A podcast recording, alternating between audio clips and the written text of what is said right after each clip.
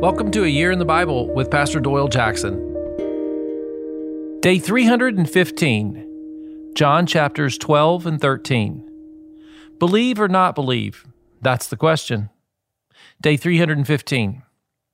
A friend of mine grew up in church. His parents knew God and loved God. They were from a more formal, what some would call legalistic approach to Christ. What that means is, is they drew clear lines of what to avoid. Some traditions have done an excellent job of saying avoid these mistakes. Others of us, well, we didn't have a warning. There are people out there who see that as a restrictive and controlling approach to Christ. I get that. If, however, you never drive over the speed limit, you are less likely to get pulled over. My friend didn't like the rules, and he believed in God, but not seriously like his parents. He said the prayer, but ignored the boundaries and lived like the ungodly, but attended church regularly. Until his wife told him she was through with him and the kids. She'd found a new love of her life. She was moving on with her life to someone, something new. This is when my friend decided to take God and Jesus seriously. He got on his knees and he prayed, Lord, you have no reason to listen to me. I've made you wait on me for so long, I'm ashamed to admit it but I know the answers to the most important things in life are in your word.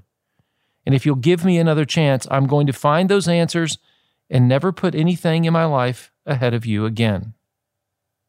You see, we all get to respond to God's invitation in our own timing. John says that many believed and many did not believe. So, where are you? Do you believe or not? In John 12, it's the fourth gospel to tell us of Jesus being anointed by a woman. John tells us in verse 3 Then Mary took a pint of pure nard, an expensive perfume. She poured it on Jesus' feet and wiped his feet with her hair, and the house was filled with the fragrance of the perfume. You see, John was there. He said this amazing smell was filling the whole house. It was just amazing. Yet Judas gets angry about it. He's chosen not to be fully in with Jesus, to fully believe.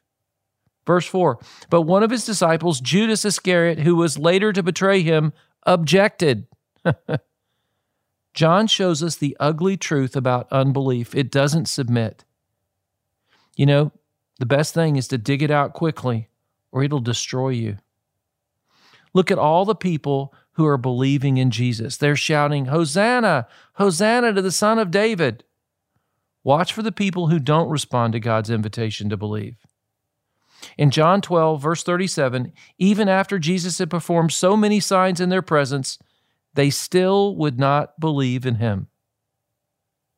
Jesus, in chapter 13, he washes their feet to help them keep on believing and to hang tight to the message that He is the Messiah. Let's pray. Father, help me take my faith seriously. Show me how to wash people's feet and encourage their faith. In Jesus' name, amen. Wow, great reading today, wasn't it?